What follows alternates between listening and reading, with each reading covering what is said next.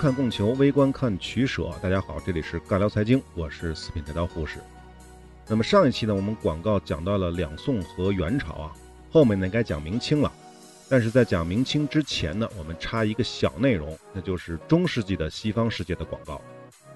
为什么呢？到文艺复兴这个时间点呢，差不多就是中国的明朝这个时间了。所以在讲明朝之前呢，我们就把前面这一段中世纪的情况补充。我本来以为啊，这部分内容可以填一期的，实际上我看了一下，也就填十分钟可能都不到啊，因为内容太少了。那好，我们下面就正式开始说啊。公元四七六年，西罗马帝国灭亡，这标志着欧洲上古史的结束。从此呢，进入了封建的中古时代，也就是我们常说的中世纪时期。那么这一时期是从公元四七六年一直到一六四零年英国资产阶级革命爆发为截止的。那么关于中世纪的历史呢，可能有的朋友不太熟悉啊，我们简单的说一下。这个时期呢，整个欧洲呢是最愚昧的时代，也是欧洲最落后的时代。原先强大且高度文明的罗马帝国，也就是欧洲主体的西罗马帝国，被北方的蛮族入侵，并且被征服。那么这些蛮族呢，就是现在欧洲主要民族的祖先，像日耳曼人就是德国人，法兰克人就是法国人，维京人就是北欧人，昂克鲁萨克逊人就是英国人，就这些人。当然还有了东部的斯拉夫人。虽然近现代的文明都是由他们开创的，但实际上在那个时间点啊，这些都是最野蛮、最不开化的游牧民族。政治、经济、文化都非常非常的落后，但是他们的军事力量却非常的强大。当他们踏入罗马帝国的疆域，攻入罗马帝国的城市之后，拆毁了教堂、宫殿、剧场，毁坏了各种各样的交通设施，而目的呢，只是为了用拆下来的石料去重新建造他们的房屋和防御设施。因此啊，被这些蛮族进攻或被他们占领过的这些地区城市就变为了废墟。热闹的港口也就变成了荒凉的渔村，这商业啊几乎就停滞了。那么更别说广告了。不仅如此啊，由于学校呢日益衰落，读书识字的人也就越来越少了。到公元六世纪的时候，能说读写拉丁文的人都已经很难找到了。我们讲宗教那期的时候说过，基督教廷正是在这个时期逐渐同化了这些蛮族的贵族，让他们皈依了罗马教廷。而罗马教廷则进一步垄断了拉丁文，从而又垄断了知识和文化的普及，利用宗教作为工具来真正的去统治西欧的人民。之前讲过的啊，西欧这些地方基本上来说呢，那些小的封建贵族呢，并不是真正的统治者，真正的大统治者还是罗马教廷啊。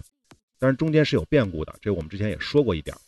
总之呢，在进入中世纪之后。西欧人民在愚昧无知当中呢，沉沦了大概好几个世纪，直到公元十世纪前后，由于生产力的逐步的发展和恢复，一些手工业者呢，从农业当中呢，逐渐分离了出来。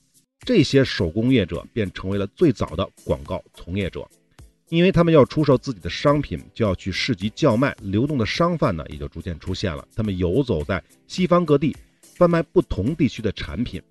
显然呢，那个时代水陆交通都比较方便。人群聚集较多的地方就形成了集市，那么后来就形成了城市了。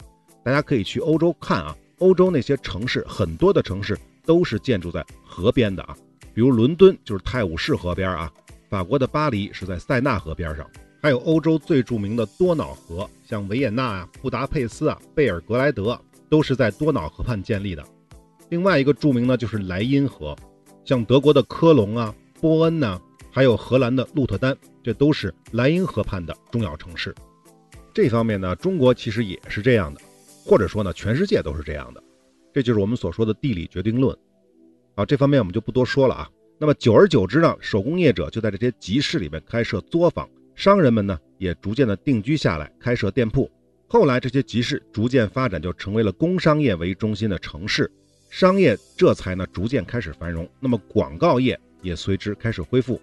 不过呢，中世纪前期的西欧城市规模都不大，一般的城市呢也就三五千人。大家可能想不到啊，只有三五千人一般的城市啊，那么有两万居民的就算大城市的，这个与我们之前说动辄百万人口的中国城市而言，绝对是小巫见大巫啊。当然，同时期的中东地区，包括印度，都是有比较大的规模的城市的，这跟中国是比较相似的。而欧洲的这些城市就寒酸得多，当然主要的原因还是因为他们穷。生产力不发达、落后的原因。所以呢，中世纪时期的欧洲城市当中的广告活动变化并不是很大。这个变化呢，指的就是跟古希腊、古罗马相比啊。这个为什么呢？因为中世纪的欧洲商业，它最多最多也就跟古希腊、古罗马打个平手，所以广告活动也就没有什么太多的创新，仍以叫卖广告啊、店铺悬挂象征标志啊，以这种商标广告为主。那么，在公元一一四二年，在法国出现了一个由十二个人组成的口头广告组织，并得到了法国国王路易七世的特许，特许他们在大街小巷进行叫卖活动。还有一些口头广告业主与特定的酒店签订合同，让他们在酒店里面吹笛子，将人们召集在一起，让顾客一边喝酒，一边在悠扬的笛声当中呢听他们的广告宣传。说到这儿呢，我就想起了酒吧里那些推销酒的吧女了啊，差不多就是这个意思。到一二五八年，法国政府颁布了一条敕令，叫做“叫喊人的法则”。这个敕令非常有意思啊，其中规定。巴黎的叫卖人可以到任何一家酒店为他担任叫卖工作，注意啊，店主不得拒绝。但是如果你已经雇了叫卖者，就可以拒绝了。此等叫卖人可以询问酒店所售酒的价格是多少，以此为价目，他也可以到处叫卖，不论店主同意与否。这个实际就相当于强买强卖了，就是做广告这个行为强买强卖，我可以强迫让你接受我的广告代理行为。那你可能要问了，那如果店主就是不愿意怎么办呢？这规定也有啊。如果巴黎的酒店拒绝雇佣这些叫卖人，则这些叫卖人呢可以依照公定价目为酒店招揽。这个公定价目是多少呢？在葡萄丰收之年呢是七毫，欠收之年呢为十二毫。那么具体是百分之多少我也不太清楚啊。但是为什么跟葡萄的丰收和欠收有关系呢？因为他卖的这个酒都是葡萄酒。我们之前讲过，法国肯定是卖葡萄酒的。那么北方比较冷的地方呢，他们就只能卖啤酒了。但是啤酒就不是什么奢侈品了，那些地方的奢侈品呢，就属于什么威士忌啊、白兰地啊这种粮食的蒸馏酒。好，到了一六四二年，仅巴黎一地的叫卖者就有四百多人，这可见刚才说的这个叫喊人法则这个敕令啊是多么的无耻啊！那我们再来说说中世纪的英国啊，主要可说的呢就是店铺悬挂的这些象征性标志。比如呢，他们以盾形的文章来表示这是客栈。这个文章不是写出来那个文章啊，纹是纹路的纹，实际上就是有纹路的印记，差不多这个意思。用三个修女在刺绣的图案呢，表示这是布店。如果这个店铺的门口呢是一个手臂在挥锤，这表示是金银器的作坊。还有啊，三个鸽子和一节结账，大家猜猜这是什么东西啊？这就是纺线作坊。除此之外呢，跟中国这边一样，有的商人或者是工匠呢，也会在出售的商品或者产品上呢，签刻上自己的名字。后来逐渐呢，就演变成为了文字商标。差不多要到中世纪的后期、中后期，也就是临近文艺复兴前后，欧洲的传单啊、招贴啊、旗帜啊、徽章啊、招牌之类的广告形式才开始普遍。好，中世纪的内容啊，基本上就这么多，我们就不多说了啊，可以查到的内容太少了。还是因为这个中世纪的欧洲太穷太落后了。那么我们回过头来来说中国的明朝。说到这个明朝啊，我们的教科书里是讲过的，是中国资本主义萌芽阶段。明朝啊，相对于两宋而言啊，是在人口制度和工商业制度上开历史倒车的。这个之前我们的节目其实多次的说过，尤其是对外的贸易和对内的户籍制度都是开倒车的，而且呢。明朝对商人阶级加大了压制，比如明太祖朱元璋就规定过，除了商人之外不能做官，也不可以穿丝绸。这跟汉高祖刘邦的要求是一样的。所以好多人都说刘邦跟朱元璋非常像，都是草莽出身的当了皇帝的人。洪武十四年，朱元璋就明确的说过，下过令啊，农民之家可以穿绸纱绢布，而商贾之家只许穿布，甚至规定，如果农民之家但凡有一人为商贾者，都不可以穿绸纱。那好，问题就来了：明朝如此去压制商人阶级，怎么还会出现资本主义萌芽呢？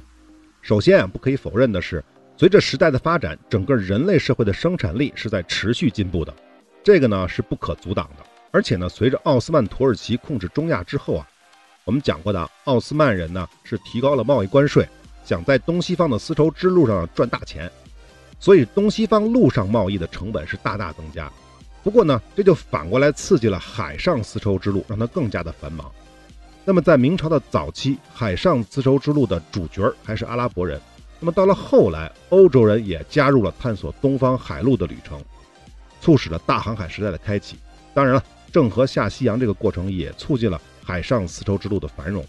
总之呢，通过海上丝绸之路，东西方除了商品的交换之外，科学技术和物产的交换，自然而然的也促进了生产力的发展。这是第一点啊。第二点。明朝看上去是重农抑商，但实际上商业税是非常低的。同样是朱元璋，洪武初年他就规定，凡商税三十取一，过者以违令论，就是犯了过错不按这个规定执行的话，就是要被处理的。这个三十取一就是三十分之一的商税啊。大家还记不记得我们讲管子的时候，管仲给齐国定的商业税是多少？是五十税一，比这个还低啊。当时山西平遥的一个地方官是比较能干的，这家伙呢擅自增加了商业税的收入，结果这个政绩就非常突出。按照考核应该得到表彰的，结果到了朱元璋那儿一看，反而批评他是剥削下民，受到了惩处。所以呢，我们就可以认为朱元璋收这么低的商业税，主要的目的呢是为了老百姓的生计考虑的。当然，其实不完全是。我们看下一个例子，说另外一个商人啊去官府告发。说呀，就是因为当地的地方官为了向他收税，把他扣在那儿了，耽误了他出货的时间，结果亏了好多钱。朱元璋听说这个事儿之后呢，就杖责了这个地方官，还让他照价赔偿了这个商人。不仅如此，还有啊，明初时的朱元璋下令工部在南京就修了十六座大酒楼，原文说是带四方之商贾，那就是专门招待商人用的啊。当时有歌咏来形容其中一楼啊，是这么说的啊。那那乾坤大，南楼纵自出，规模三代远，风物六朝余。就是说这个楼有多么的奢华啊！还有呢，没完。明朝刚建国的时候，各地商人来南京没有地方存货物，朱元璋就让人专门修了相关的房屋，给这些商人提供方便。到了永乐时期，在北京朱棣这边也去修了类似的房屋，说的是准南京吏至京城官店踏房。踏就是下榻的意思，踏房，这些材料是不是感觉眼熟啊？对啊，我们讲这个管子那期就说过，管仲搞促进商业活动的做法跟这个就很像。这说明啊，朱元璋虽然重农抑商，但他抑的呢是商人阶级，而不是抑制商业活动。这还没有完啊，实际上在明代啊，除了运河沿岸以及北京、南京附近，其他地区几乎是不收商业关税的。前面说不是三十税一嘛，有的地方还不收。那么这么好的商业政策，怎么可能会没有商人去做买卖呢？这是第二条。那么在第三条也是最重要的一条，我们讲房价的那期曾经仔细的说过，明清两朝的政府官员薪水是最低的朝代，在古代啊，当然不能把那些不发工资的朝代拿来比啊。我们讲过南北朝的北魏的前期就是不发工资的啊。那么清朝呢，最起码雍正之后呢，还搞了养廉银。实际上是康熙的晚期就开始搞的，可将近三百年的明朝是公务员最穷的时期，根本就是入不敷出。众所周知，这都是朱元璋闹的啊！你既然当我明朝的官儿，那就不应该赚我明朝的银子，你应该是为人民服务的，大概是这么个意思啊。因此，明朝的官员基本没有不贪污的，像海瑞那样是极为罕见的选手啊。那么，既然官员要贪污，那贪污的话，最好的合作伙伴是谁啊？那就是商人啊，为什么是商人？你贪污那么多钱，怎么把这些钱洗白、名正言顺拿出来花呢？那当然就跟商人合伙做生意是最好的，对不对？还有啊，再加上明朝的盐铁茶丝等等都是官营的，大多都是官营的啊。那么这些商人就跟官员往来非常密切，不然也不可能发大财。总之，官商勾结在明朝绝对是各取所需。商人阶级和官僚阶级是密切的勾结在了一起，可以说是沆瀣一气。所以啊，所谓的什么重农抑商就成了花架子，要不然怎么可能会有无比繁华的十里秦淮和金陵八艳呢？那么额外我们再补充一个小知识点啊，明朝的公务员工资非常低，这个是不假的啊。但是这个我们之前没有讲过的，或者说是漏讲了的。明朝是有相关政策补贴给公务员的，比如明朝的士人阶级是可以免农业税的。当然了，不同等级可以免除的额度是不一样的。比如嘉靖时期的首辅徐阶，他的级别就可以免除六千亩的田赋和徭役。因此呢，有很多官员利用这个特权去兼并田产，而那些本来拥有土地的农民呢，为了少交税、少服徭役，他们自己也愿意把土地卖给这些官吏，自己呢踏踏实实做个佃户。这在当时呢叫做投县。不过呢，这在国家层面是不合法的，因此呢，有的家庭呢就直接把自己的姓氏也改了，这样就合法了。总之呢，明朝的官僚阶级成了最大的地主阶级，这也是张居正上位之后要搞改革、搞一条鞭法的根本原因。但我们都知道，最终张居正是失败了。那他失败的最重要的原因，就是动了整个大明王朝官僚阶级的利益。这一点本身也是明朝最终走向灭亡的根本原因之一。那么最后说一句啊，我们都知道，明朝最终的灭亡其实是穷死的。如果财政没有问题的话，无论是辽东的后金。还是内部的农民起义都是可以得到解决的。明朝的军队战斗力其实是很强的，但为什么明朝政府在走投无路的情况下不去大规模征收商业税呢？如果能收到大量的商业税，就可以给这些军队发军饷啊。宋朝其实就是这样啊，而宋朝的战斗力又差，宋朝军队战斗力又差。明朝不是这样。我们来说一下这个原因啊，这个原因是这样的：所谓的明朝的商业发达，跟后来的欧洲的情况是完全不同的。在欧洲啊，贵族阶级它是贵族阶级，资产阶级呢是资产阶级，各干各的，各玩各的。可明朝不是，官僚阶级和商人集团，也就是资产阶级，他们是在一个碗里吃饭的，你中有我，我中有你。前面讲过了，为什么是根本摘不干净的，所以也就不存在什么资产阶级夺权、推翻帝制的可能。所谓明朝出现的资本阶级萌芽，根本就是幻觉。那只是明朝的官僚阶级的一个延伸而已。也就是说呢，明朝如果大规模的去征收商业税，那从本质就是从官僚阶级的口中夺食。而制定税收政策的这些人呢，本来就是这些官僚阶级啊，他们怎么可能心甘情愿自动的从自己的兜里掏银子给国家呢？我们以前的节目就说过啊，李自成快打到北京的时候，政府没有钱发军饷了。崇祯就逼着大臣们捐银子，而大臣们都哭穷，不愿意捐，就是这个道理。当然，大臣为什么不敢捐？我们也讲过另外的原因啊，就是因为崇祯特别讨厌贪污的人，所以那帮人就不敢捐。如果捐的很多呢，就相当于承认自己贪污了啊。那么实际上，在李自成攻陷北京之后，他用酷刑去逼迫这些官员交出银子，半个月就得到了七千万两白银。七千万两什么概念呢？相当于当时明朝五年的财政收入。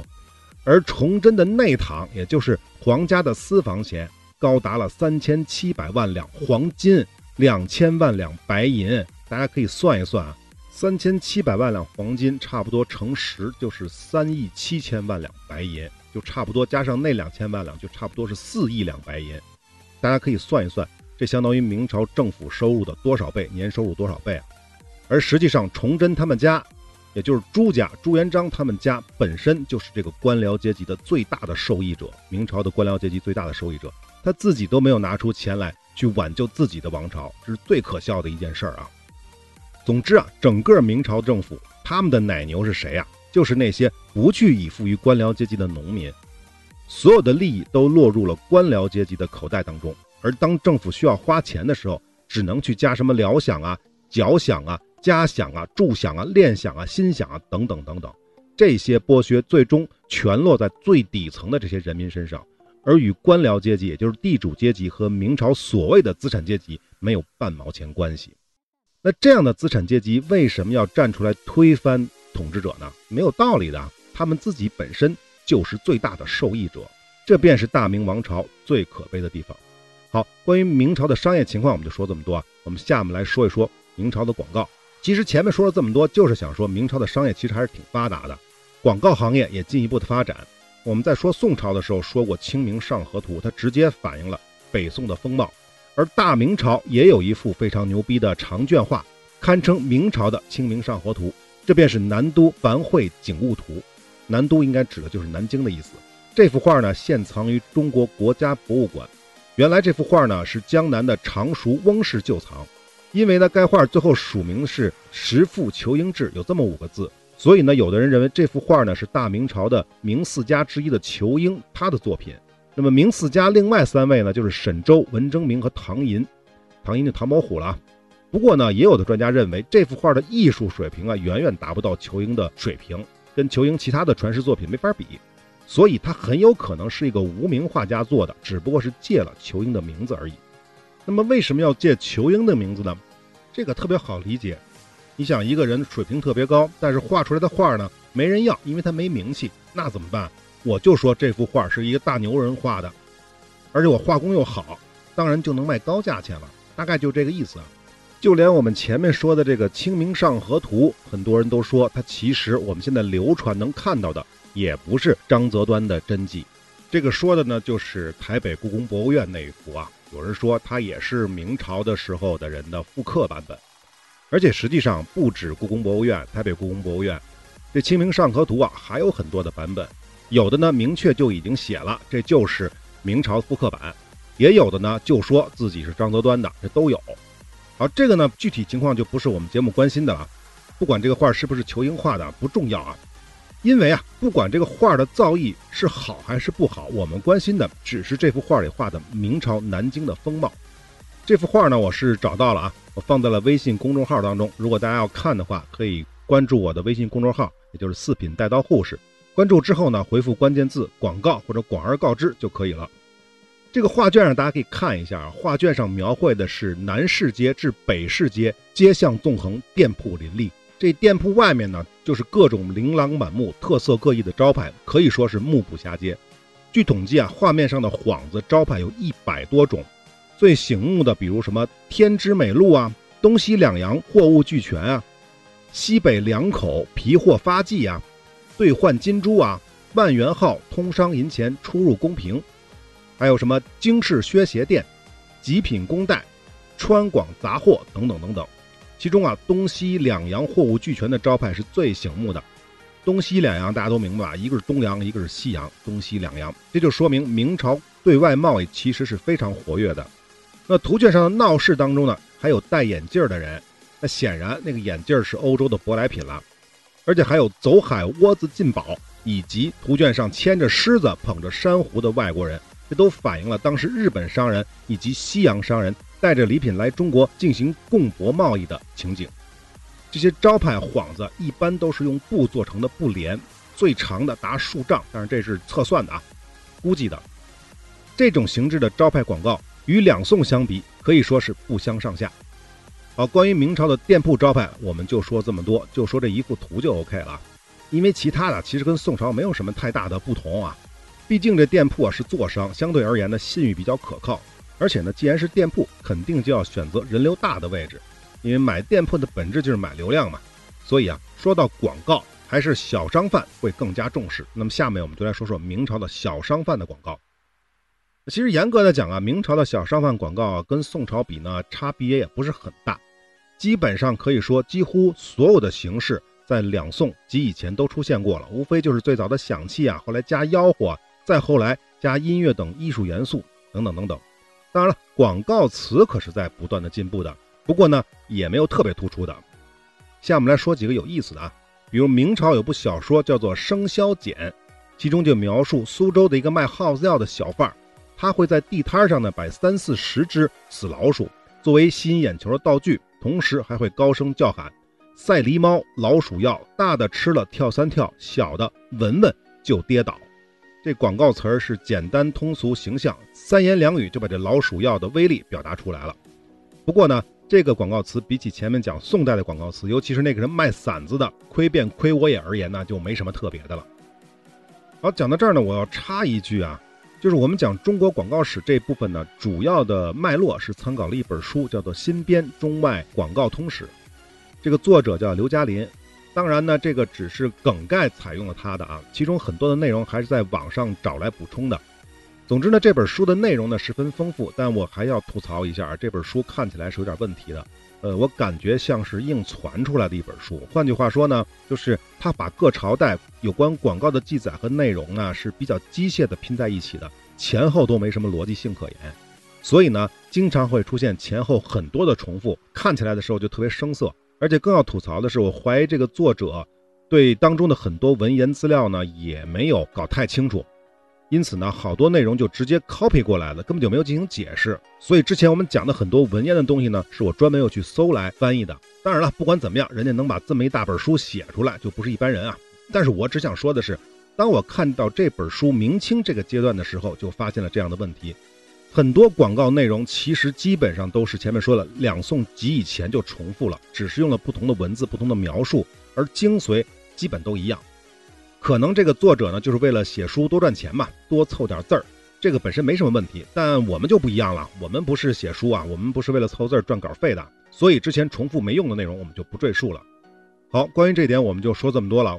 下面来说说明朝的书籍广告。前面两宋的时候讲过，明朝的书籍已经出现了刊语了。就是加入一些广告性质的文字，而且呢还出现了封面，甚至到了元朝呢还会去印作者的画像，用作者的名头来做品牌。那么到了明朝呢，书籍行业就更加的活跃了，印刷书籍的书局竞争就越来越激烈。因此呢，此时的书局在出版书籍的时候呢，已经不仅仅是在作者身上做文章了，更加注重书局本身的品牌效应。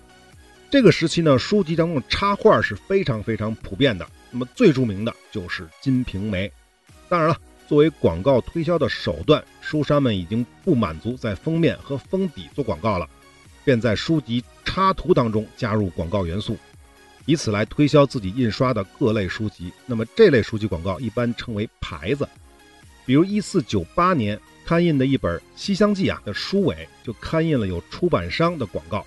这个出版商呢是金台岳家书铺，这个文字是这样的啊：本坊锦衣经书重新绘图，参定编次大字本，畅与图和，使寓于客栈，行于舟中，闲游作客，得此一览始终，歌唱了然，爽人心意。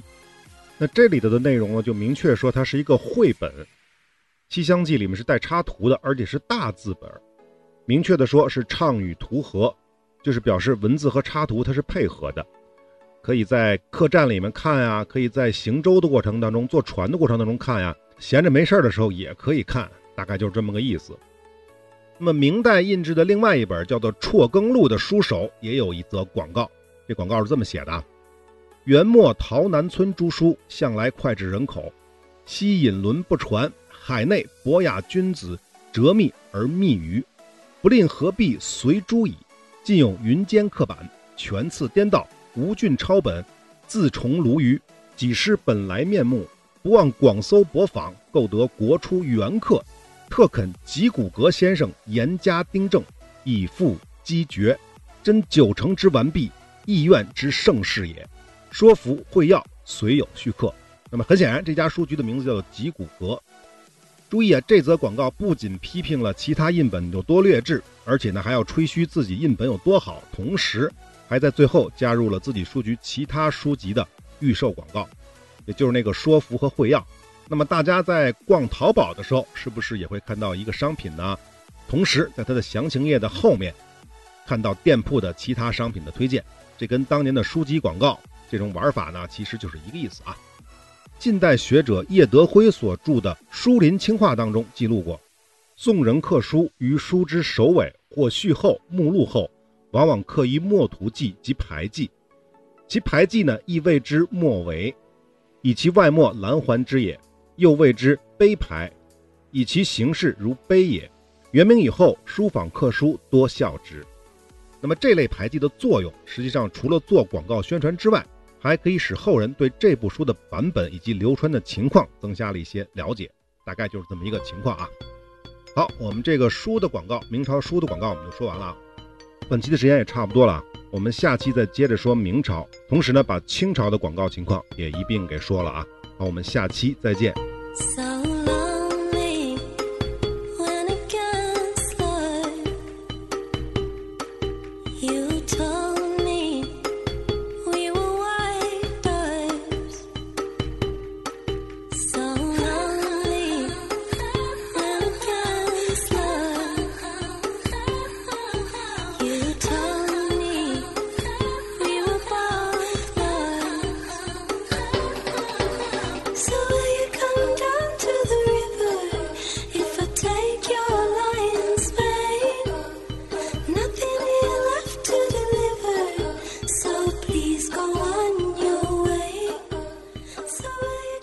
信、用和信誉是一切经济活动的基础，也是一切人类活动的基础。